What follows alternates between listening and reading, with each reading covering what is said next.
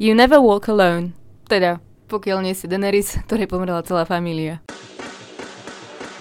Počúvate americký futbal s Vladom Kurekom. Volám sa Vlado Kurek a hlásim sa vám zo štúdia 8.0.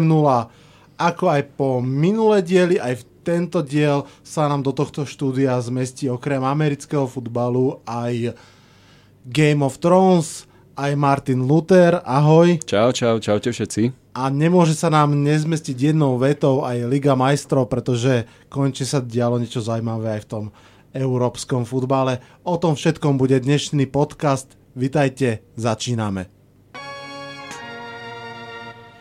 Začneme úplne prekvapivo dvoma vetami Ligou majstrov, pretože Liverpool ukázal to, čo dokáže vlastne iba Liverpool urobiť eh, historický obrad, podobne ako pred veľa rokmi, keď vo finále z 3 otočil na výhru, tak teraz spravil možno ešte legendárnejší obrad, keď doma porazil Barcelonu 4-0, You Never Walk Alone. Znelo štadiónom. Znelo štadiónom. Zimomriavky na tele každého futbalového fanúšika, teda Páčilo okrem by sa Barcelony. ti byť na tom zápase, čo? Uh, jasné, akože... Alebo komu si ty vlastne fandil? To ani neviem pravdu povedať. Vieš čo, ja nie som uh, taký fanúšik týmu, ako som skôr fanúšik toho futbalu.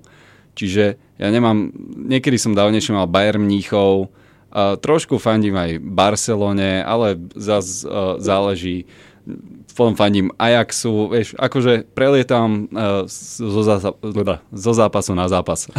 Takže proste ty si jednoducho spokojný, že to bol super nezabudnutelný zápas. Áno, ja som presne asi tak, mne to podobne. úplne stačilo. Ja som na tom podobne, keď som trošku Liverpoolu fandil, ale to asi súviselo aj s tým, že tam bol práve škrtel a, a zostali mi stále samozrejme sympatickí. To väčšina Slovákov. Áno, áno, však uh, to je aj v NHL všade, že Slováci putujú s hráčmi. Ja som sa najviac smial, keď, keď uh, Marian Hosa bol tradenutý do Atlanty Thrashers kedysi dávno, že muselo výrazne stupnúť počet fanúšikov Atlanty Thrashers a potom keď išiel do Chicago, tak sa presunuli tam a ja s nimi samozrejme. No dobre, ale k tomu zápasu teda, že bol to veľký obrad a vlastne v ďalšom semifinále sa odohralo čosi podobné. Ja som aj trošku smutný, že nebude Ajax vo finále. Ty si na tom ako? Ja tiež, lebo veď tým z predkola vlastne, ktorý sa takto ďaleko dostal v Lige majstrov a mohol prepísať celú históriu aj svojho klubu, uh, no bolo by to určite lepšie a aj keď si videl tie góly, napríklad ten druhý, kde vlastne brankár dal úžasný zákrok a potom mu obranca vliezol do tej strely, teda do toho chytenia a hneď sa tam tá lopta dostala už k protihráčovi a padol gol na 2-0, tak to bol taký moment zlomový podľa mňa aj pre nich, mm-hmm.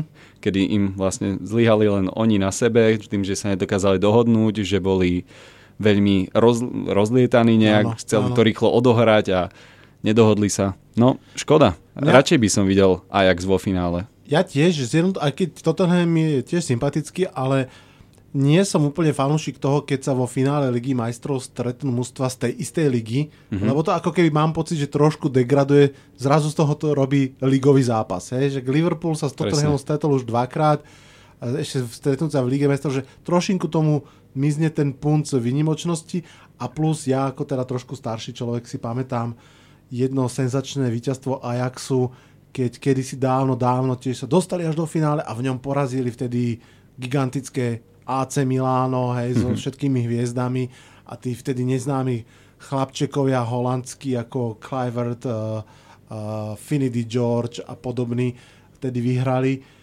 tak som tak si hovoril, že bolo by pekné, keby sa to možno zopakovalo. Tak sa nezopakuje, ale každopádne máme za sebou dve obrovské prekvapenia vo futbale. No a poďme k seriálu Game of Thrones, k jeho štvrtej, štvrtému dielu. Čo mňa možno prekvapilo je to, že tých prekvapení až tak veľa nebolo. A tiež, a čo ma prekvapilo, že vyzerá to, že tá tvoja teória s šialenou kráľovnou, alebo teda, že budeme mať dve šialené kráľovnej, okrem Cersei, o ktorej to je jasné, aj Daenerys, zase trošku nabrala reálne kontúry, tak ako sme sa v tom minulom dieli rozprávali, že však oni už sa nemôžu nekamarátiť, veď prežili tú obrovskú bitku, tak predsa len sa tvorcovia rozhodli, že nám naservírujú takéto ochladenie vzťahov medzi Starkovcami a Targaryenovcami, mm-hmm. kde John, ktorý je Napoli Stark, Napoli Targaryen, tak uprostred. No tak uh, ja začnem všeobecne, aký to bol pre teba diel, ako sa ti páčil? Nemám z neho asi až také pozitívne pocity, aké by som chcel mať. Bol určite zaujímavý niektorými vecami, ale na druhú stranu niektoré sa mi že nepáčili.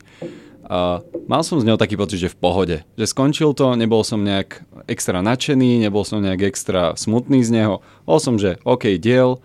Čakal som už trošku viac, že tam bude trochu viac uh, vecí diať. Napríklad tá prvá polovica fil- uh, filmu, seriálu, tejto časti, uh, ma trošku uspala, by som povedal, že vlastne na začiatku 30 minút sa riešila fakt tá hostina, uh-huh. kde tam traja muži mali zlomené srdce zrazu. Ja by som to traja aj nazval, že to je... Áno, a jeden pes, presne tak, čo rieši samozrejme celý internet, že prečo si nevybrali trošku väčší budget a ne, nedokončili tú scénu, ako sa rozlúči so svojím zlovlkom. Aspoň, aspoň ho mohol poškrapkať za uchom. Však. Napríklad, áno prísť k nemu. Tak a... ako hovoríš, tá prvá časť bola venovaná ako keby dozvukom tej bitky. Ja aj rozumiem tomu, aj sa mi celkom páčilo, že to začalo naozaj tak smutne, a, a že smutne tak akože vážno ticho, hej, že mm-hmm. pohreb, zapálenie tých Áno, hraníc. to bol super. To bolo pekné. To sa mi páčilo. A, a šiel si, že tie hranice trošku ako keby pripomínali to usporiadenie armád, ako keby, že to boli také áno, tie kôpky áno. poukladané. Tam dal aj Jon Snow veľmi pekný príhovor. Áno, áno. To bolo fakt, že super, ako Hej. je veľmi dobrý pocit z toho. A mne sa aj páčilo, že tá hostina na úvod bola taká skôr ako kar, že mm-hmm. sa tam jedlo, pilo, ale potichu Aria tam nebola vôbec. Trošku zvláštne, predsa len vlastne úplný hrdina tej situácie. Chápem, že z pohľadu jej postavy ona ako samotárka tam nechce byť, ale zase aj si myslím, že... A na ňu sa mi to celkom byť. hodí. Na ňu, ňu áno, to hodí. zase mám pocit, že e, v realite ozajstnej toho seriálu by ju tam vlastne donútili byť, lebo však akože, ako sa dá oslaviť to víťazstvo bez nej. No ale čo v podstate už bolo na tej hostine trošku cítiť a myslím si, že aj to bolo hlavný, hlavná idea toho dielu je, že Daenerys zostáva byť stále viac a viac sama. Tak, tak ako tak. si už aj ty naznačoval. Už aj najbližší, aj jej radcovia, už sú proti nej trochu. Mm-hmm.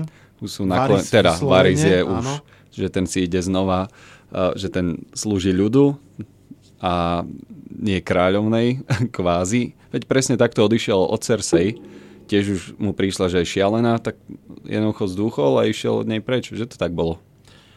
To je pravda, ale zase tá Cersei vtedy už mala o mnoho viac na rováši, že mám pocit, že trošku ako keby veľmi ľahko sa vzdáva tej Daenerys, mm-hmm. hej, že v podstate stále je to jednoznačne kladná postava, a aj keď má nejaké tendencie, ale je to kladná postava. Ale keď zostaneme teda pri tom Varisovi, tak musím povedať, že jeho rozhovor s, s Tyrionom patril k tým veciam, ktoré sa mi páčili na tom Áno, dieli. ten bol super. Že ten ich vlastne rôzny pohľad na tú situáciu, kde Tyrion bol ten lojálny a Varys ten, ktorý, ktorý hovoril, že musím to urobiť inak, mi pripomenul kedy si dávno, možno v druhej sezóne, oni boli tak trochu proti sebe, ale vždy mali také veľmi dobré mm-hmm. ako keby diplomatické ano. spory, hej, keď jeden z nich bol majster našeptávač, ten druhý bol vlastne uh, ruka kráľova, hej, že vlastne pobočník a pamätáš si tie ich rôzne politické reči, keď ešte nevedeli, či si majú k sebe dôverovať, tak mi to pripomenulo tie lepšie časy seriálu. Mhm, áno. Oni tam riešili ako je závažné veci, že či veriť, neveriť kráľovnej vlastne a... že kto je lepší panovník, áno, John alebo ona. Tak, tak, tak Very sa rozhodol, že to je jednoznačne Jon Snow, však tam hovoril tie argumenty vojnový hrdina, uh, je medzi Starkovcami a Targaryen, Targaryenovcami. On je jediný, ktorý dokáže ešte sever pripojiť ku kráľovstvu, lebo je Stark zároveň, čiže má všetky predpoklady na to byť kráľom, lenže on nechce. Ale ako aj Very povedal, Uh, to je vlastne jeho najvyššia hodnota. Áno, áno. To je ten, ten etos, ktorý tam ako keby možno trošku ten Game of Thrones sa snaží ukázať, že aká je tá moc uh, ťažká, mm-hmm. ako dokáže pokriviť charaktery a že možno preto je najlepšie ju dať niekomu, kto ju ani nechce. Ale že ani nezáleží možno na tom, či on to nechce, lebo má aj tak väčší nárok na trón. Áno. Lebo to bola jedna z vecí, čo ma fakt naštvala. Akože nie v zmysle, že zle napísané alebo niečo, ale že tá postava Sansa dokázala 5 minút držať tajomstvo o tom, kto je John. Ktoré jej otec udržal 30 rokov, tak Áno. ona udržala presne 5 minút, áno. A aj keď s Tyrionom sa rozprávala, tak tiež tam bolo také, že uh, on sa aj spýtal, že, že ty si len hľadáš dôvody už, prečo, nemať, uh, rád, prečo nemáš rada kráľovnu. A ona mu to vtedy prezradila, čiže fakt to, že ona ju nemá rada, tak nemá dôvod tieto tajomstva v sebe držať, lebo vie, že to môže smerovať len k tomu, že sa kráľovnou ne- nestane. Čiže to je celkovo, ona má ten plán, že nechce jej slúžiť, ako aj Aria sa vyjadrila, vyjadrila že jej neveria spolu so Sancou a to je jej plán, aby sa nedostala na trón a aby, ako už povedal aj Varys, už to nie je tajomstvo, už to je informácia, keď to vie 8 ľudí, mm. tak uh, je to jej plán, jej, nechce, aby, nechce vidieť tu Daenerys na tróne jednoducho. Áno. Daenerys myslím, že vedela, čo robí, keď uh, v podstate aj chvíľku ako keby uplácala, chvíľu prosila a chvíľu možno až hrozila Johnovi, keď mu hovorila, že nehovor to nikomu ďalej, mm-hmm. nechaj to medzi nami. A to môže byť naozaj prípadný zdroj veľkého konfliktu medzi nimi, že, že on tú informáciu posunul ďalej a už je jedno, že on povedal, že ale nikomu to nehovor a Jasné. týmto presne ale nikomu to nehovor sa to posunulo všade. Ale chorobná dravosť po, dro- po tróne je už vlastne to jej najväčšou to, čo ona chce. Lebo uh, ona už tak fakt nerieši, ona chce ten trón a ona chce to je, rýchlo. je to chorobné, lebo ako, rozumiem tomu, ale zase keď sa tak pozrieme e, na ňu od začiatku, tak to je vlastne jej sever. To je, to je to, kam sa tá jej magnetka celý život otáčala, to je to, čo ju držalo pri živote. Hej? Že, že prečo to všetko prežila, bolo, že si povedal, že ja sa tomu zopriem Jasné. a získam to, čo mi právom platí. Áno, ale na druhú stranu má unavenú armádu, ale aj tak už ide uh, ďalej, len aby super ešte viac nezosilnil, aj keď dostala informáciu, že už sa postupne chcú pridávať skôr k nej, než, uh, než k Cersei, aj tak si ide tvrdo za svojím, no a stálo ju to jedno dieťa. Áno. A to, to, neviem, ako si to ty vnímal, ale v tomto opäť pokračujem. Mám pocit, že buď sú tí scenáristi naozaj trošku leniví, alebo to jednoducho nevedia, alebo niečo. Ale celé tieto ako keby vojensko-strategické veci sú tak strašne zjednodušené od, od toho počnúť, že musíme hneď pochodovať, že prečo, cez to, že určite nepošleme nikoho vopred ako nejakého ako zveda, že to sa nerobí, že radšej sa necháme zastreliť spoza rohu. To sú také, také zbytočné zjednodušeniny. No ale tak mali sme troch drakov a teda máme už iba jedného, že? Mhm, Drogon ostal. Áno, áno. No, mm, Čakal si, že môže Vizerion to bol, alebo Regal, bol to, neviem, bol ktorý, to oný, že zomrel? Vyseri- No, nečakal som, že sa to stane vôbec. To ako drak by ma nenapadol, že môže zomrieť a hlavne nie takto ľahko. Ale Tom- všimol si, že ukazovali pár minút predtým, že má deravé krídlo, že nevie Áno, tak dobre áno lietať. to, lebo John na ňom letel Áno. ešte počas bitky o, o Zimohrad a to sa stalo tomu drakovi, ale nakoniec mohol lietať. Nám dali takú tú nádej, že ten drak je v pohode, máme stále dvoch dr- drakov, je to v poriadku a zrazu, no nie, máme už len jedného. Presne tou zbraňou, ktorá je ukázaná v každej uputávke, mierená proti drakovi ešte aj, Áno. tí, keď sa tam stavia, Áno. no tak ju aj použili. Veď ce- celkom logické. že Sme- ich majú už Tiež stovky. taká vec, na ktorú, áno, majú ich stovky a teda či drak vôbec ešte bude mať nejakú úlohu, ale aj tak, uh, keď si si všimol, na konci prišiel Tyrion, keď išli sa rozprávať so Cersei, tak hovoril, že, že toto je jediná cesta, ako zabrániť masakru, že aby sa Cersei vzdala. A mne sa stá... ja by som od toho, ne... až do tohto momentu by som si neuvedomil, že oni majú nejakú obrovskú presilu. Akože Sever a Drak, že je stále taká veľká presila, že to jednoducho zmasakrujú, že to vyhrajú. Aspoň takto naznačoval ten Tyrion v tom rozhovore. Áno. Tak neviem, asi stále to ide k tomu, že uh, jednoducho to vyhrajú a že Cersei zomrie. Ťažko sa orientovať v tej ako keby bitke alebo možnej bitke a stratégii, pretože je tam priveľa takých nejasností a urobených, že v jednej chvíli sú tie kuše úplne overpowered, je, že dvoma výstrelmi zostrelia draka, to je akože brutálny balisticko-strelecký výkon.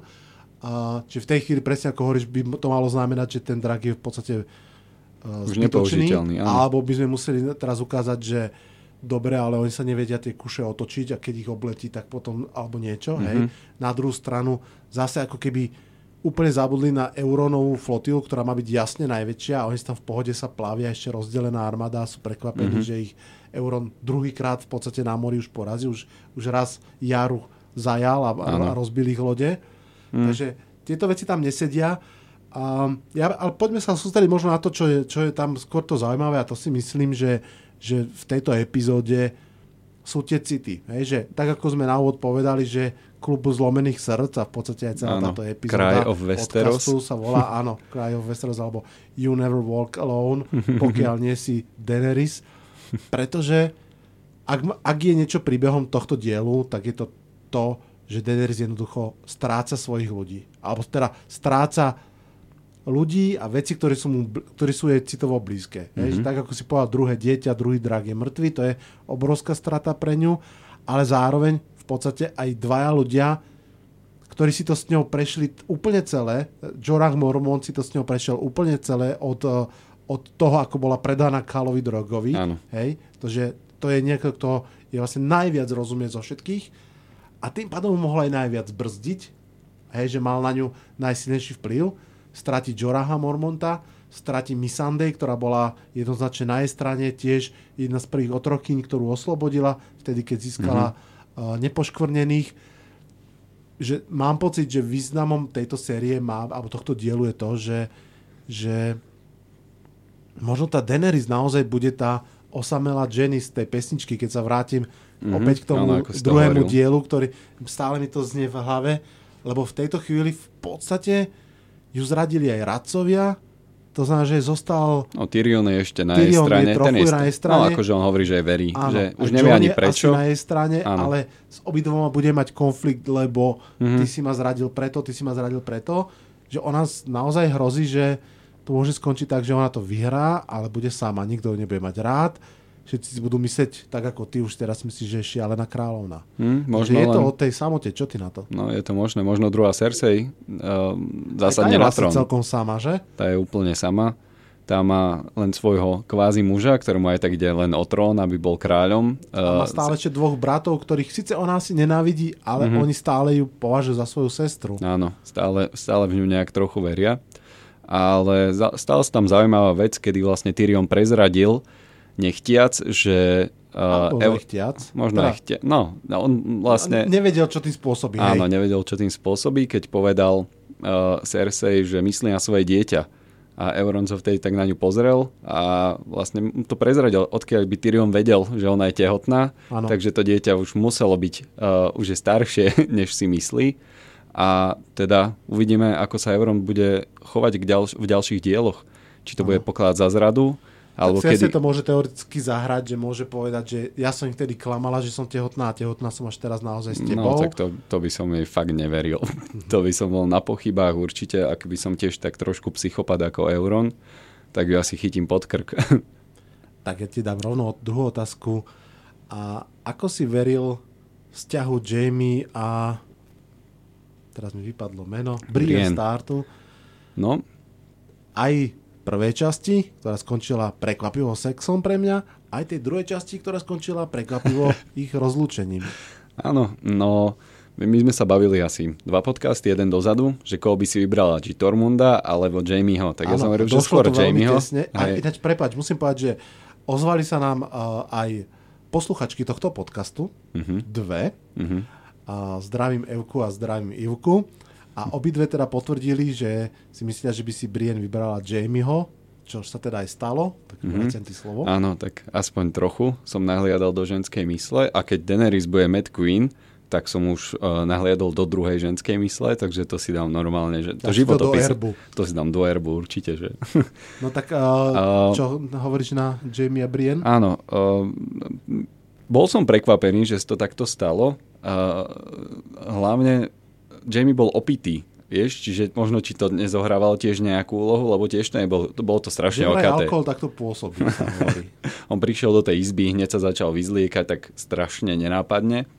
A, Ale predtým tam bola aj tá konfrontácia s Tormundom, áno, čiže áno, áno. to bolo také ako keby vybudované. Hej, to bolo dosť vtipná scéna, tam boli prvé slzy, ktoré padli v ten večer z odmietnutia. Áno. Či už to boli Gendryho predtým, teraz neviem, ale no, už to bolo vtipné. A, áno, či Tormund bol už prichystaný, že už konečne bude mať svoje obrie deti s, s Brienou a no tak jemne zastavil Jamie a proste uh, nečakal som, že to spraví. Vôbec. Myslel som, že ju skôr ide, že utešiť, lebo však uh, uh, Tyrion uh, sa jej spýtal, že či je panna v tej alkoholickej hre, pri ktorej sme ano. zistili, že nepila. Ano, ano. A bolo to celkom prekvapivé. Pre mňa určite. Nečakal Pre mňa som, to že bolo hneď. prekvapivé. Mne sa to ani, ani tak veľmi nepačilo, ani že bolo to spravené v, v pohode, ale nesedelo mi to k tomu vzťahu, mne sa páčilo viac, ako to bolo predtým kvázi ukončené. Mm-hmm. A musím povedať, že o to viac som prekvapený, ako sa zase ten vzťah posunul, že zrazu sa rozhodli autori toho seriálu Jamieho ako keby vytriezveť, alebo, alebo nie že vytriezveť, ale si povedať, že ja musím ísť zachrániť Cersei, lebo čo sme si, to sme si, ale predsa len je to láska môjho života, tak Áno. idem za ňou. On si to uvedomil pri tom momente, keď uh, už vlastne došli tie výsledky, že armáda je rozstrieľaná, lebo Euron Greyjoy zničil lode, je uh-huh. jeden drak mŕtvy a vtedy Sansa povedal, že vždy som chcel by, byť pri poprave tvojej sestry a asi, asi ani nebudem mať šancu.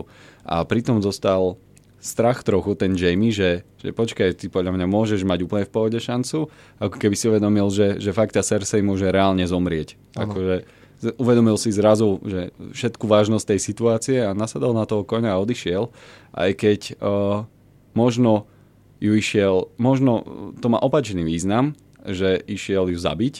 že Aj on to bude, je možné, áno. Lebo to by tiež vychádzalo z tých slov, lebo sa zrazu cítil previnilo, že on tu tak ostal na hrade a jeho sestra, ktorú mohol zastaviť aj dávnejšie, uh, jednoducho bude vraždiť ďalej a chystá sa k masakru a tak ďalej tak možno sa rozhodol, že on ide spraviť to rozhodnutie veľké. Ja som veľmi, veľmi zvedavý, lebo tak ako som vravel, že Jamie je možno jedna z najdôležitejších postav celej ságy kvôli tomu oblúku, ktorý sa, ktorý sa aj prihodil, tak uh, teraz ako keby mám trošku také otázničky, že kam tá postava speje mm-hmm. a naozaj ak by mala spieť k tomu, čo teoreticky z kníh vychádza, že by možno Jamie mal byť nakoniec ten, kto zabije Cersei, tak uh, Uvidíme ešte, akými postavami, alebo teda skôr akými zvratmi tá postava prejde mm-hmm. a či to teda naozaj takto aj On sa možno byť. ide oficiálne vykúpiť, vieš, ano. už má za sebou, áno. Priznal sa, že uh, Brena zhodil z veže ano. a toto je možno posledná vec, ktorá mu ostáva, že tú, tú ženu, ktorú miloval a všetko je odobroval,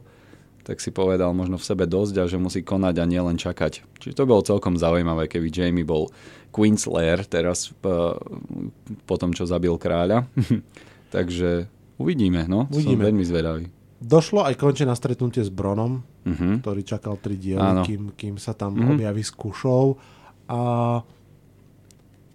opäť celkovo môj pocit aj z tejto epizódy je taký, že niektoré veci sa im páčia skôr významom ako tým, ako boli urobené. Že uh-huh. tu sa mi úplne nezdalo to, ako, ako ten Bronson tam tak objavil s Kušou, uh-huh. ale páčil sa mi potom ten rozhovor samotný, aj taký ten návrat k starým epizódám, keď mu Tyrion aj jemu aj divakom pripomenul tú ich dohodu, že keď niekto ti zaplatí za moju hlavu, tak ja to vždy budem schopný preplatiť, že to bolo celkom fajn. Čiže ja som sa vtedy o Tyriona až tak nebal, ale úprimne som sa o neho celkom dosť začal báť, keď eh, v rámci toho vyjednávania zo Cersei sa rozhodol prekročiť tú bezpečnú hranicu a išiel vlastne úplne k bránam na dostrel a tam, ako tá Cersei zdvihla ruku, tak musí povedať, že pár sekúnd som si hovoril, že o kámo, že tak ty asi končíš no. a že lučíme sa s tebou. Nemal že... dôvod neschytať vlastne, čiže Boh vie, čo v Cersei ju zastavilo spraviť toto rozhodnutie.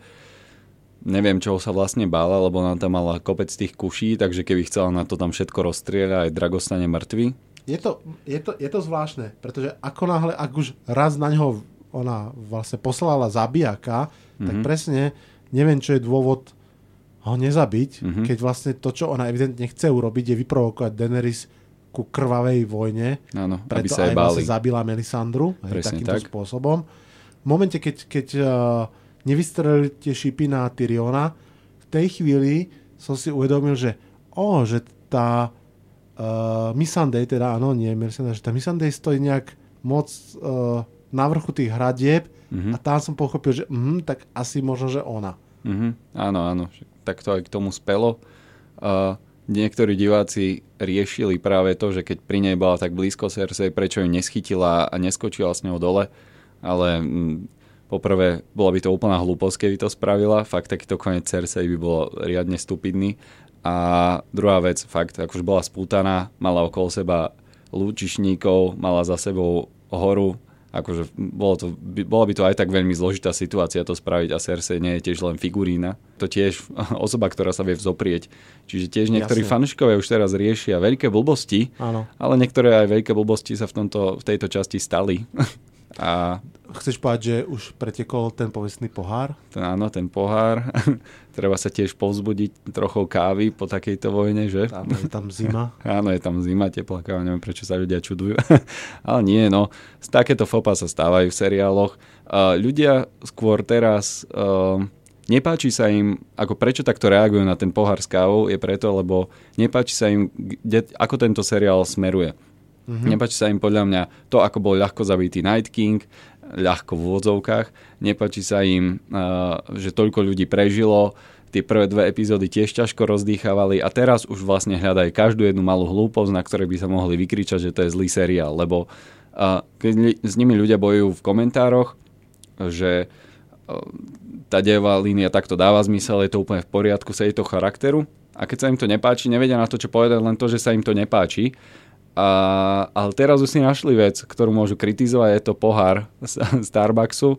Teda, že vraj to aj nebol Starbucks, to je inak celkom vtipné, že, uh, že, že to vôbec nebola tá značka, ale takto získala na, na tejto uh, natívnej reklame organické 2,3 milióna dolárov má hodnotenie tieto všetky zdieľania a ide Starbucks a tak ďalej. Čiže to je celkom vtipné. Súhlasím s tebou. Uh, kauza Starbucks trošku naznačuje to, že tie ozajstné veľké témy chýbajú. Dobre, v podstate sa dá povedať, že, že tak ako sme už hovorili, že naozaj ten seriál smeruje do veľkej miery asi k tomu, že tá Daenerys zostáva byť uh, sama a že všetko ju tak ponúka k tomu, aby, aby proste ako keby zošalala v odzovkách alebo aby sa jednoducho ako že kašle na to. Ešte v podstate, keď si uvedomíš, že aj posledné slova Missandei boli Dracaris, mm-hmm. že ako keby vyžaduje od svojej kamarátky, Áno. aby ju krvavo pomstila, hej, že spal to tu celé. Mm-hmm. Takže uh, môže, to, môže to smerovať k tomu a podľa mňa poďme ešte posledných asi 5 minút stráviť predpokladaním toho, čo bolo. Lebo myslím, že už úprimne nemáme toho až tak veľa čo riešiť, čo sa stalo, pretože trošinku ako keby to začali byť mm-hmm. také mhm. prázdnejšie. Aj samozrejme sa môžeme vrátiť, ak ešte máš niečo. Ale mňa by zaujímalo to, že poďme teraz skúsiť uh, veštiť uh, v, v tej káve, v tých usadeninách. Lebo Nas. aké máme mm-hmm. teda možnosti? Máme možnosti, tá tvoja obľúbená, že Daenerys sa zblázni, bude s nej šialená kráľovna, či už teda vyhrá alebo nie. Mm-hmm. A... Jon Snow bude na tróne, ale ano. to je najmenej pravdepodobná z toho... No. A stále máme k dispozícii to, čo si ty práve raz tak spolo žartu povedal, že tá pieseň ľadu a ohňa a konflikt ľadu a ohňa teda vo finále môže byť aj konflikt Johna Snova a Daenerys Targaryen. Je možné, vieš čo je možné, že Cersei zomrie v druhom dieli, teda v tomto najnovšom, v áno, v piatom, a v šiestom bude presne boj proti Daenerys, všetci pôjdu. Lebo ona bude možno so svojím drakom a práve Ária bude možno tá, ktorá ju zabije. Alebo vieš, môže sa tam fakt teraz stať čokoľvek, ano, lebo... Že ešte sa to môže otočiť, že aj tí spojenci pôjdu proti sebe. Lebo jediný, ktorý môže teraz zastaviť uh, Daenerys v tomto krve prolití, mm-hmm. ako by som povedal, je Jon Snow, jediný, ano. ktorý môže pri, uh, nahovoriť do srdca. John Tyrion, môže... ale hlavne John, áno. Hlavne John. Ona už Tyrionovi neverí, poľa tak, ako mu verila kedysi. Už si nemyslím, že je najmudrejší človek, však začalo to tým, že uveril Cersei, že hm, poskytne im vojsko a pôjde pochodovať na sever a mal, mal tam ešte nejakú drobnú poznámku potom, čiže on celkom stratil jej dôveru. Uh, naopak on jej verí oveľa viac podľa mňa, než kedy veril. Možno fakt z toho strachu, ako povedal uh, Verisovi. Mm-hmm. Mm, no, uvidíme. Je to možné. Že... Ešte stále to samozrejme úplne v pohode môže skončiť tým, že bude na to len Sansa. Môže. Tá vyzerá byť uh, naozaj dobrá žiačka Petra Bejliša mm-hmm. a aj keď, aj keď trošku má možno výhrady voči niektorým jej pozíciám, dá sa povedať, že ona, ona to celkom akože v pohode manevruje. Áno, áno. jej to celkom už ide, presne ako si povedal, zobrala už všetky možné prostriedky, ktoré ju naučil Malíček.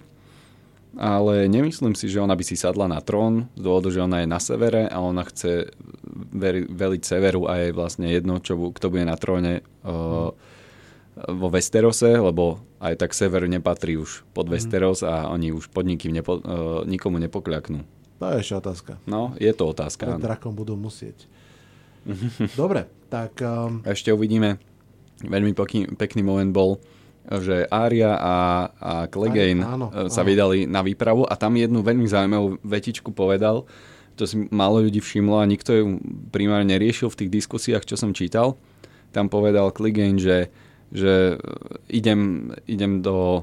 Um, Kráľovho Áno, áno, presne, do King's Landing, a že, ale ja sa už neplánujem vrátiť. A Aria povedal, veď ani ja.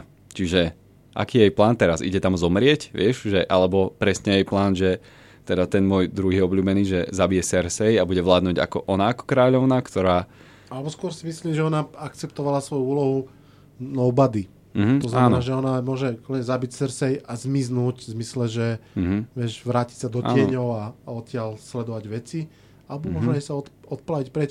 Ale Čiže... hej, super postreh, určite oni dvaja, aj to, že odišli spolu, aj to, že odišli prvý. Také pekné. Bude mať, áno, bude mať celkom ešte určite úlohu a a pokiaľ sa teda dostane ešte k tomu konfliktu, tak tam ja vidím teraz tak, že trojicu proti trojici mm-hmm. a to je, že na jednej strane Euron Greyjoy, Cersei Lannister a hora, ktorá ide, mm-hmm. Gregor Clegane v svojom undead uh, uh, verzii a proti tejto trojici vidím práve trojicu Shandor Clegane, Arya a Jamie možno. Mm-hmm. Že tam naozaj to môže skončiť tak, že viem si predstaviť, že viem si predstaviť, stále tvrdím, tak nie som mm-hmm. jediný, že Šandor a Gregor bude veľký súboj dvoch hôr a dvoch psov vlastne.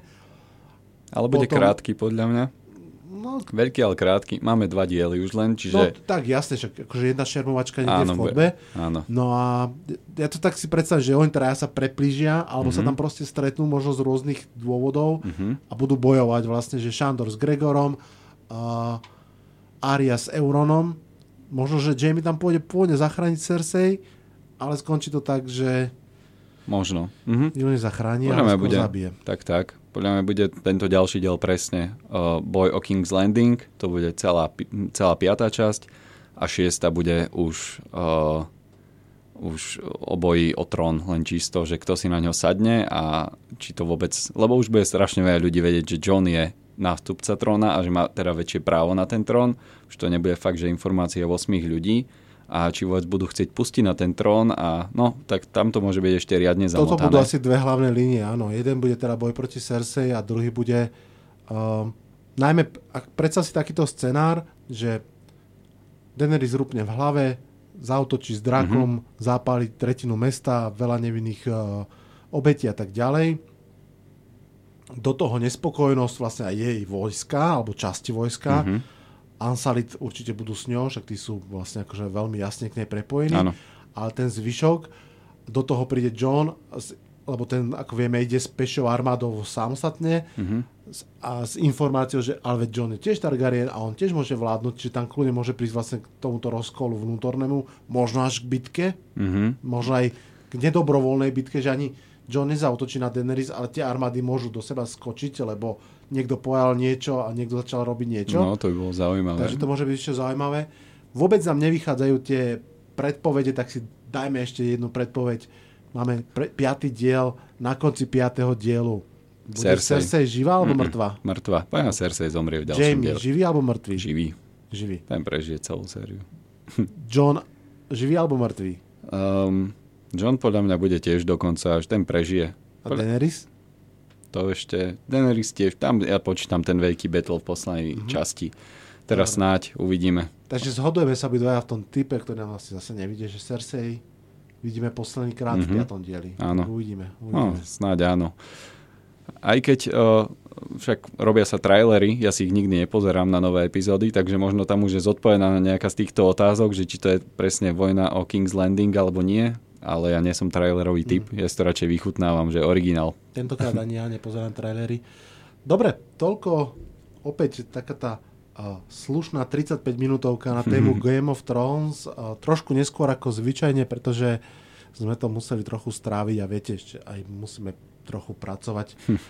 popri tomto zabávaní sa. Ďakujem veľmi pekne, Ľudko, že si prišiel a ďakujem, ďakujem vám všetkým, opäť. že ste počúvali.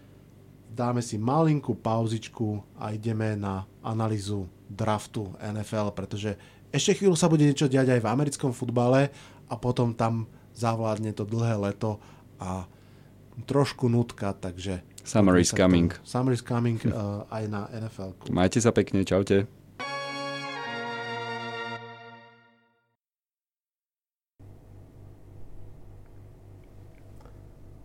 Tak a vítajte už pri druhej časti podcastu venovanej americkému futbalu a draftu, ktorý nedávno prebehol.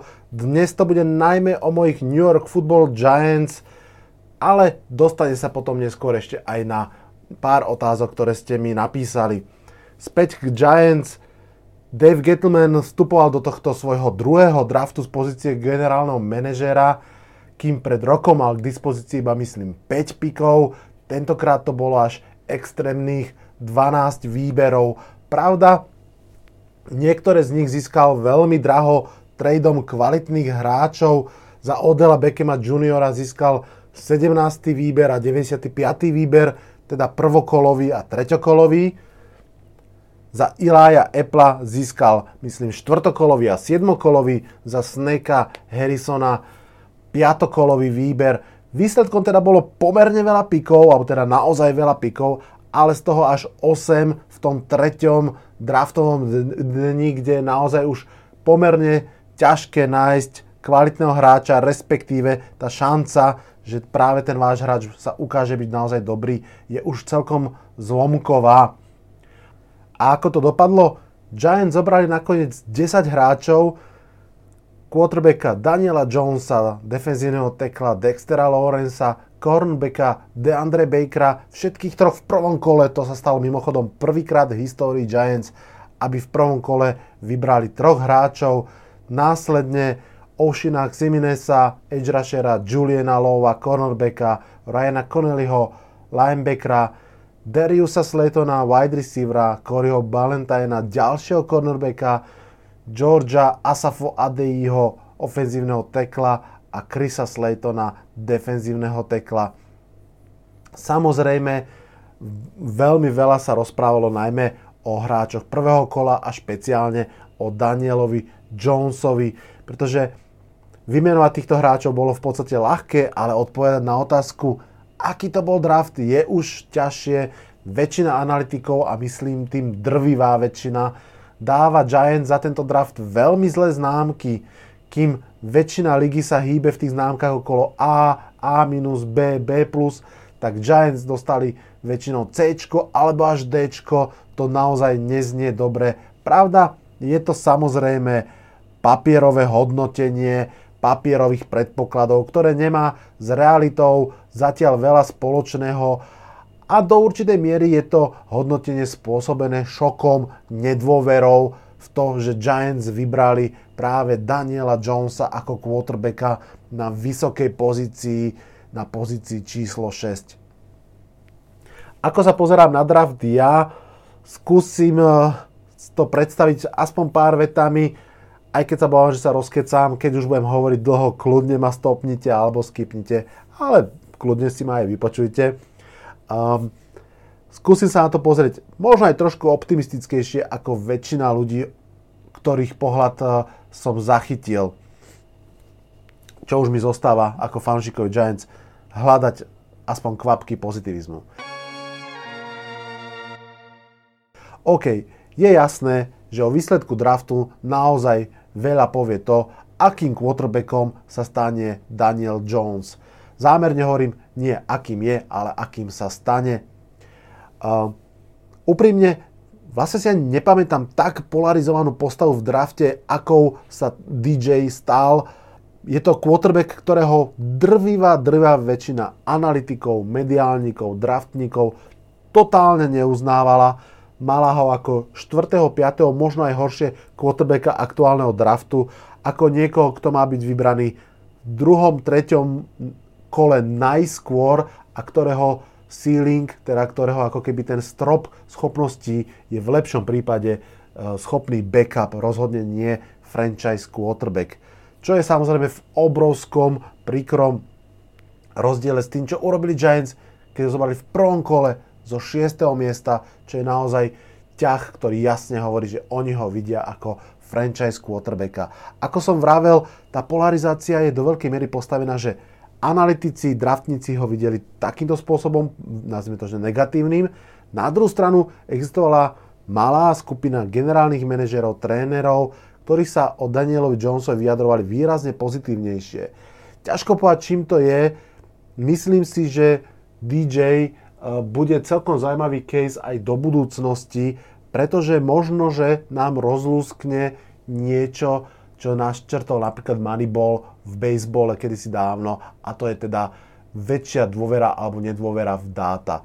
Ide totiž o to, že Daniel Jones má fantastické fyzické dispozície, byť quarterback je veľmi vysoký, 6, uh, 6 stôp, 7 palcov, myslím, je dostatočne atletický, nie je to super rýchlik, ale nie je to ani takéto polienko, ako boli Peyton a Eli Manning napríklad. Nabehal na univerzite cez 1000 yardov sám, čo je akože veľmi v pohode. Navyše je to veľmi slušný, milý chalan, veľmi pokojný, skromný. Navyše ešte hral plnú porciu troch rokov ako starting quarterback na svojej univerzite. To sú všetko ako keby také tie čítankové dispozície, že čo chcete od toho quarterbacka mať a veľmi splňajú najmä také tieto old school vnímanie quarterbacka.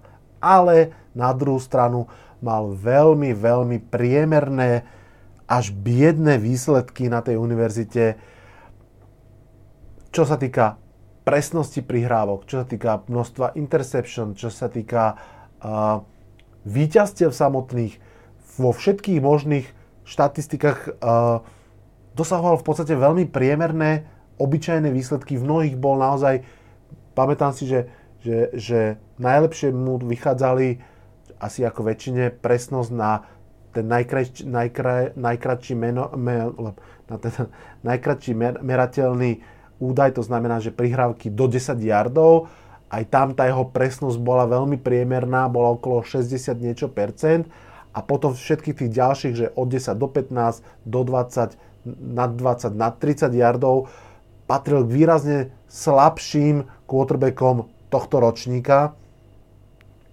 Pravda zase, na tretiu stranu, hral za veľmi slabú univerzitu, za univerzitu Duke. Tá je známa slušným basketbalom, ale veru v podstate že takmer žiadnym futbalom. A teraz vlastne ako keby vystala tá debata, čomu veriť. Či veriť čiastočne očiam to, čo vidíte, ako sa on správa, ako on funguje, alebo či veriť tým dátam, produkcii a tak ďalej. A to bolo v tak obrovskom rozpore, že to vlastne vyvolalo veľký šok, keď podstate generálny manažer Giants alebo Giants ako taký sa rozhodli ignorovať všetky tie dáta a povedať si, že 90% si myslí, že toto je zlý quarterback, ale my napriek tým všetkým zlým štatistikám a tak ďalej si myslíme, že to bude dobrý quarterback. Je to do veľkej miery, by som povedal, že all-in rozhodnutie a naozaj, tak ako som už aj myslím hovoril, zadefinuje do veľkej miery aj dedictvo, ako bude vnímaný Dave Gettleman, či ako ten uh, starý, mrzutý chlapík, ktorý proste uh, nevedel, kde je sever, alebo ako niekto, kto videl poklad tam, kde ho nevidel nikto. Uvidíme. Pravdu povedať, tiež som dúfal, že Giants nezoberú Daniela Jonesa, Dúfal som úplne v iný scenár. Navyše na 6. mieste boli k dispozícii dvaja unikátni obrancovia Josh Allen a môj favorit Ed Oliver. No ale Giants a Gettleman, hoci sú veľmi favoritmi toho zobrať si, zobrať si obrancu v princípe a veľmi sa to od nich aj očakávalo, urobili inak. Sám Gettleman viackrát povedal, že bol veľmi na váškach a že mu to trhalo srdce vyberať si medzi Joshom Allenom a Danielom Jonesom, ale vybral Daniela Jonesa, lebo ho považuje za budúceho vynikajúceho quarterbacka. A v tejto chvíli, keď si akože povieme túto vetu, tak v tejto chvíli ako keby môj problém s tým naozaj prestáva byť, pretože buď mal pravdu a bude to super, alebo nemal pravdu a pomýlil sa, ale ako náhle proste generálny manažer je presvedčený o tom, že toto je naozaj výborný budúci quarterback, tak je správne ho uprednostniť aj pred výborným obrancom alebo pred výberným running backom, čo pred rokom Gettleman neurobil a zobral Saquona Barkleyho. Nuž, každopádne uvidíme, čo z toho bude. Samozrejme, tá debata bola, je a bude o to ešte zaujímavejšia, že mnohí prisudzovali Giants to, že by mali zobrať quarterbacka, pretože naozaj Eli Manning hrá posledné 3-4 roky horšie a horšie, ale prisudzovali im iného quarterbacka, Dwayna Haskinsa, ktorý mal, bol vlastne úplný opak Daniela Jonesa. Hral iba jeden rok, Daniel Jones hral 3 roky, ale ten rok mal fantasticky, nahádzal 50 touchdownov, proste veľmi, veľmi, veľmi dobre hral, ale zase mnohí hovoria, že je to veľmi malá ukážka toho, čo dokáže. Hral vo, s vynikajúcimi spoluhráčmi, ktorí ho do veľkej miery aj potiahli a tak ďalej a tak ďalej. Jeho povaha je zase o mnoho taká ako keby modernejšia, non-stop rieši social media, stále tam ide z, e, na Instagram s nejakými fotkami a tak ďalej, čo je asi niečo, čo úplne nevonialo tradicionalistickým Giants. Takže boli veľmi, by som povedal, že oheň a ľad, aby som sa ešte vrátil jednou vetou ku Game of Thrones. No a New York Giants si vybrali ľad. Tak on to aj sedí, sever, ľad, obry, takže uvidíme. Mne sa celkom páči to, že Dwayne Haskins nakoniec možno aj trošku prekvapivo padal na to, ako všetci hovorili, že to je jasne druhý najlepší quarterback po Kylerovi Merrimu, alebo možno aj najlepší, tak ho vlastne nezobral, nikto pre neho netredol ani na 9. miesto, ani na 10. ani na 11. A padal vlastne až na 15. miesto, kde si na ňo počkali Washington uh, Redskins. Mne sa, ako som vravel, páči, že vlastne títo dvaja súdraftníci zostanú v tej istej divízii. To naozaj pomáha tomu, aby face to face proti sebe nastúpili každý rok dvakrát. Pridá to tej rivalite divíznej a zároveň to aj umožní od tie 2-3 roky o mnoho presnejšie povedať, ktorý z tých prospektov bol naozaj lepší a ktorý z tých dvoch mústiev urobilo lepšie rozhodnutie. Posme sa už teda k ďalším pikom. Ako druhého si vybrali Giants Dextera Lawrencea, obrovského chlapa, naozaj mamuta alebo horu, taký ten klasický run stopper, takže keby sme mali zase Game of Thrones použiť, tak je to vlastne hora, cez ktorú sa nejede. Chlapík, ktorý bol štuplom uprostred obrany a ústredným kameňom Clemson Tiger, možno najlepšej univerzitnej obrany posledného roka o tom svedčí to, že vlastne traja hráči z tejto obrany boli vybraní v prvom kole. Klein Ferrell na štvrtom mieste, potom ďalší hráč myslím, že na 13. mieste a Dexter Lawrence na 17. Čo sa niektorým nepáči na tomto piku je, že opäť je tradicionalistický. Dexter Lawrence je fantastický hráč, o tom nie je pochyb. Na to, aký je obrovský, je neskutočne atletický, takže z neho pokojne môže teoreticky byť až takmer druhý Snake Harrison, čo je posledných 6-7 rokov nespochybniteľne najlepší runstopper celej ligy. Lenže pointa je tá, že úloha runstopperov ako keby klesá v tej lige. Tým, že tá liga je stále viac passing happy, stále viac sa prihráva s duchom, sa viac a viac očakáva od defenzívnych linemenov, že budú schopní pass rushingu, že budú schopní útočiť na quarterbacka a to je jedna vec, ktorú Dexter Lawrence nerobil. On bol naozaj ten klasický zastavovač behov, častokrát dokonca e, vlastne až dvoch chlapíkov na seba naviazal a práve tí ostatní hráči, spoluhráči z tej D-line um, si pripisovali tie seky a, a raše a vôbec teda útoky na quarterbacka.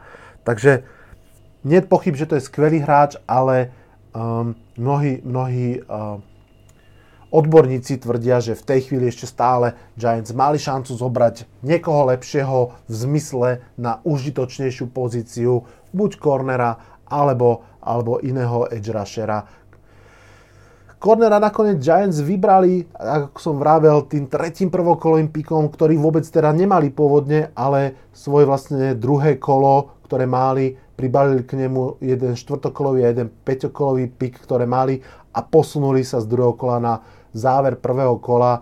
keď z 30. miesta zobrali ako prvý vôbec cornera v tom drafte Deandre Bakera. Opäť veľmi rozporúplné z jednoduchého dôvodu. V podstate v tej chvíli oni sa posunuli zhruba odhadom o nejakých 6 pozícií v zásade, keďže boli, tre, boli ešte dve pozície na, v prvom kole a Giants boli, myslím, nejaký dajme tomu, že 6 v druhom kole, takže o 8 pozícií sa posunuli. Otázka bola, či sa neposunuli príliš draho kvôli tomu, že vlastne žiaden korner ešte nešiel a podľa mnohých odborníkov tí prví traja, štyria kornery boli všetci veľmi kvalitní a rovnako kvalitní najmä a že je veľká šanca, že by Giants jednoducho, aj keby zostali na tom, sedieť na tom druhom kole, na 37. mieste myslím celkovo, že by k ním ten jeden z tých kornerov jednoducho doputoval, ale evidentne aj z informácií, ktoré potom presiakli, Giants videli DeAndre Bakera ako jednoznačne najlepšieho kornera z tých všetkých a preto si pre neho vyšľapli. Opäť tejto chvíli chápem, že tí, ktorí dávajú známky za ten draft, hovoria, že no, dobrý hráč, ale dávame trochu nižšiu známku, pretože ho zbytočne draho zobrali. To je samozrejme teória, pokiaľ sa ukáže o rok, o dva, že DeAndre Baker je fantastický korner, výrazne lepší ako tí ďalší traja napríklad, tak všetci povedia, super, super, super ste urobili. Uvidíme, DeAndre Baker je skôr nižší korner, nemá tých 6 stôp, čo sa považuje za ideálnu výšku 6 stôp, 6 stôp, 1 palec. Je tesne trošku nižší, ale je veľmi rýchly, je veľmi fyzický, je to taký ten mačo, eh, ktorého, ktorého každé, každé mužstvo potrebuje, ktorý vlastne ako keby tým svojím svegom určuje trochu eh, celú tú, celú tú eh, atmosféru tej danej unit. A inak, keď sa vrátim ešte k tomu Dexterovi Lorenzovi, to si myslím, že do veľkej miery bol aj dôvod, prečo ho zobrali. Pretože Uh, Giants síce majú dvoch mladých šikovných hráčov práve v D-line, ale David Gettleman viackrát povedal, že mu tam chýba taký ten, taká tá dog personality, že niekto, kto bude ako vodca smečky a myslím si, že preto tam toho Lorenza zobral, lebo o ňom sa hovorilo, že on bol vodca smečky aj v tom Clemson, Clemson uh, obrane. Dobre, uh, veľmi rád som za treťokolový pick napriek tomu, že sa ťažko vyslovuje Ocean Ximines, Ximines, tak nejak, to je taký ten menej nápadný, alebo skôr nenápadný edge rusher, ale veľmi, veľmi si od neho veľa slubujem, že to by mohol byť naozaj taký, že dobrý prácant, asi nie prvohviezdičková hviezda, ale myslím si, že niekto, kto bude taký, že veľmi kvalitný hráč na 5-6 rokov, ktorý by si mohol tých svojich 5 až 8 sekov za rok uh, nájsť na ihrisku a to by bolo super. Takisto mne osobne sa páči, že celkovo v tom drafte sa Giants zamerali na secondary, nenašli tam žiadneho safetyho, čo je celkom prekvapenie, pretože niektorí z nich celkom padali a, a dali sa zobrať aj v nižších kolách, ale zobrali vlastne troch cornerov a navyše, sledujete Giants, viete, že ešte v supplemental drafte vlastne minulý rok zobrali z tohto, z tohto ročne ako keby úrod jedného kornera, čiže ktorý vlastne sa, ktorý bol zranený, zatiaľ nehral. Takže de facto Giants majú štyroch nových kornerov. Myslím si, že minimálne pri jednom budú e, sa snažiť ho postupne prerobiť na safetyho. Veľa sa hovorí o Julianovi Lovovi, ktorého zobrali zo štvrtého kola a veľa draftových odborníkov hovorí, že to je možno vôbec najlepší výber, aký Giants urobili v zmysle cena výkon, že naozaj, že v štvrtom kole zobrali kornera, ktorý sa považoval za jedno z tých možno top 5 a všetci išli, dajme tomu, v druhom kole a tento jediný padol až do štvrtého kola a navyše je to veľmi, veľmi univerzálny hráč, ktorý môže hrať na kraji kornera, môže hrať slot kornera, tam si myslím, že aj začne svoju kariéru v Giants a môže hrať dokonca aj free safetyho, takže môže byť takým tým naozaj univerzálnym hráčom. Tomu by som sa veľmi, veľmi tešil. Mm, podobne univerzálny mal byť aj corner, alebo dúfajme, že bude corner zo 6. miesta Corey Ballantyne. Toho spomínam v tejto chvíli najmä preto, že sa mu stala veľmi smutná a nešťastná vec priamo ešte v draftový večer po tom, čo bol v sobotu v tretí, tretí uh, draftový deň zobraný uh, New York Giants zo 6. kola tak eh, sa veľmi tešil, išiel to oslovať aj s kamarátom, spoluhráčom a dostali sa do strelby v nejakom bare alebo na ulici a ten jeho kamarát spoluhráč bol zastrelený. Corey Ballantyne bol poranený, veľmi smutná, nešťastná záležitosť. Uvidíme, čo sa tam bude samozrejme diať. Toľko, toľko veľmi stručne k Giants draftu. Možno ešte dve vety treba povedať k jednej dôležitej situácii a to je to, že Giants napriek mnohým očakávaniam nedraftli ofenzívneho tekla, respektive draftli jedného, ale až 232. pikom v 7. kole. To znamená, že to je naozaj vyslovene projekt do budúcna, že to nie je hráč, ktorý sa dá veľmi rátať. A práve ten, tá pozícia právého tekla je ešte jedna z tých bolestí v útoku, ktoré sú a tá, keby bola vyriešená, tak si myslím, že ofenzívna línia Giants konečne po dlhých rokoch je naozaj, naozaj slušná. Uvidíme. Ja mám pocit, že ten draft vôbec nie je zlý.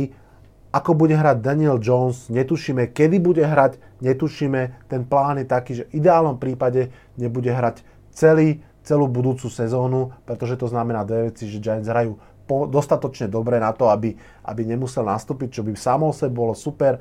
A všetci sa veľmi zhodujú, že ak niečo on veľmi potrebuje, tak je to naozaj rok sedieť za skúseným quarterbackom, učiť sa, získavať tie návyky a v tomto si myslím, že Eli Manning naozaj pre neho môže byť ideálny mentor. O tom sa veľa hovorilo, keďže sú tak, takmer rodinne známi s Eli Manningom aj s Peytonom Manningom, mali toho istého trénera, poznajú sa osobne, takže tam tá formácia učiteľ-žiak môže byť v pohode.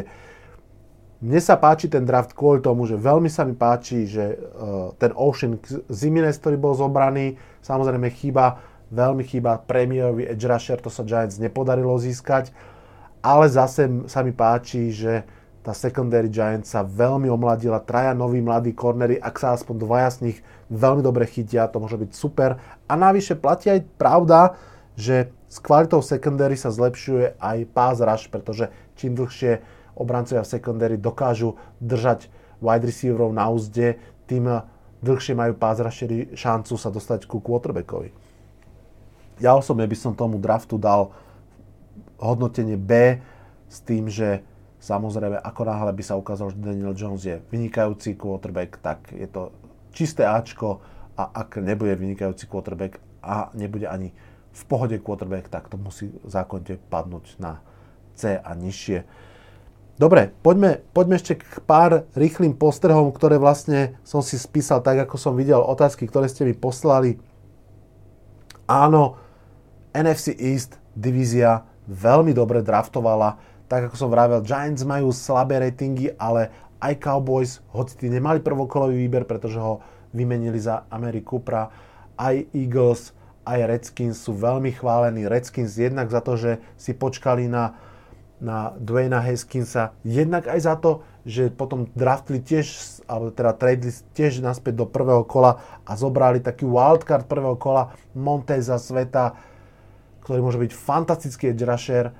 On výrazne začal padať kvôli tomu, že sa ukázalo, že má možno problémy so srdcom. Potom sa ukázalo, že to bola možno nesprávna diagnostika. Trošku na to Washington vsadil a ak vsadil dobre, môže na tom veľmi, veľmi zarobiť. Philadelphia, jej draft je naozaj že ukážkový a aj také zaujímavé veci. V prvom rade pochopiteľne na Philadelphia napríklad bolo vidieť, že na rozdiel od Giants draftuje pre ofenzívu. Giants naozaj väčšinu, väčšinu pikov e, buchli do defenzívy. Logicky tá defenzíva naozaj potrebovala opraviť, omladiť, doplniť talent. Ale je, zdá sa, pravda, že obrany zďaleka tak nerozhodujú, ako rozhodovali kedysi. Stále viac rozhodujú útoky. Pamätáte sa, posledné 4 mužstva, ktoré boli v playoff, boli 4 najlepšie útoky ligy.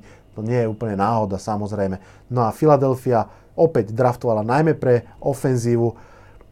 Preskočili Texans v prvom kole a zobrali posledného veľmi dobrého tekla, ktorý bol v prvom kole. Hoci ho dokonca ani nepotrebujú, Texans ho potrebovali zúfalo. Philadelphia ho nepotrebuje, teraz bude ho potrebovať o rok. Napriek tomu ho už teraz zobrali. Veľmi pekné vidieť, ako myslia do budúcnosti. A môže byť tiež zaujímavé, že draftli Barkleyho spoluhráča z Penn State University, running backa, ktorý Počas toho, ako Barkley behal za Penn State, bol v jeho tieni, samozrejme nemal žiadne štatistiky, ale za ten jeden rok, čo Barkley odišiel už do Giants a on sa stal hlavným behačom, tak ukázal, že je veľmi šikovný, veľmi schopný. No a teraz títo dvaja, aj kamaráti, aj spolužiaci, running backovia sa budú stretávať spoločne v jednej divízii. To je veľmi zaujímavé. Pridala sa platí tak, ako som povedal, že sú trošku pod radarom, keďže nemali prvý prvokolový pik, ale opäť sa posilnili aj v O-line, aj v D-line. Navyše, ak sa im uzdraví eh, Fre- Frederik, ich fantastický uh, ofenzívny lineman, tak oni budú naozaj že, že slušní. No a Redskins, o tých som už hovoril, myslím si, že súboj medzi Washington Haskins a New Jones Giants bude veľkou témou v najbližšie 2-3 roky, aj keď, aby som odpovedal ešte priamo na jednu otázku, si osobne myslím, že aj Washington, aj Giants budú budúci rok skôr ťahať za kratší povraz a že v tej divízii si to skôr rozdajú o prvenstvo Eagles a Cowboys. To bude jedna rivalita a, a Redskins a Giants bude tá druhá rivalita. Redskins a Giants sa stretnú v štvrtom kole, to môže byť zaujímavé, ale nepredpokladám, že sa ešte stretnú na ihrisku Haskins Johnson. To by naozaj muselo prísť k zraneniu Ilaja Meninga. Kedy nastupí Daniel Jones, myslím si, že ak sa bude Giants nedariť, tak napriek tomu sa budú snažiť oddialiť uh, jeho hru čo najďalej, možno až po ten bye ktorý je pomerne neskoro, mám pocit, že až v 12. týždni. Takže uvidíme, uvidíme, ako to dopadne. Toľko, toľko na Margo draftu Giants, toľko na Margo dvoch otázok, ktoré som dostal, ako vidím situáciu v NFC East. Veľmi pekne ďakujem, že ste vydržali a čaká nás ešte jeden podcast, kde sa budeme venovať draftu a nejakým zaujímavostiam z neho a potom si dáme trošku taký voľnejší režim, keďže v NFL nás čaká uh, trošku nuda, pár mesiacov naozaj uhorky, tak sa budeme stretávať trošku menej často o tom všetkom na budúce. Dnes sa s vami lúčim, odhlasujem sa z tohto podcastu, prajem vám pekné majstrovstvá sveta v hokeji, ktoré začínajú a počujeme sa čoskoro. Čaute, čaute.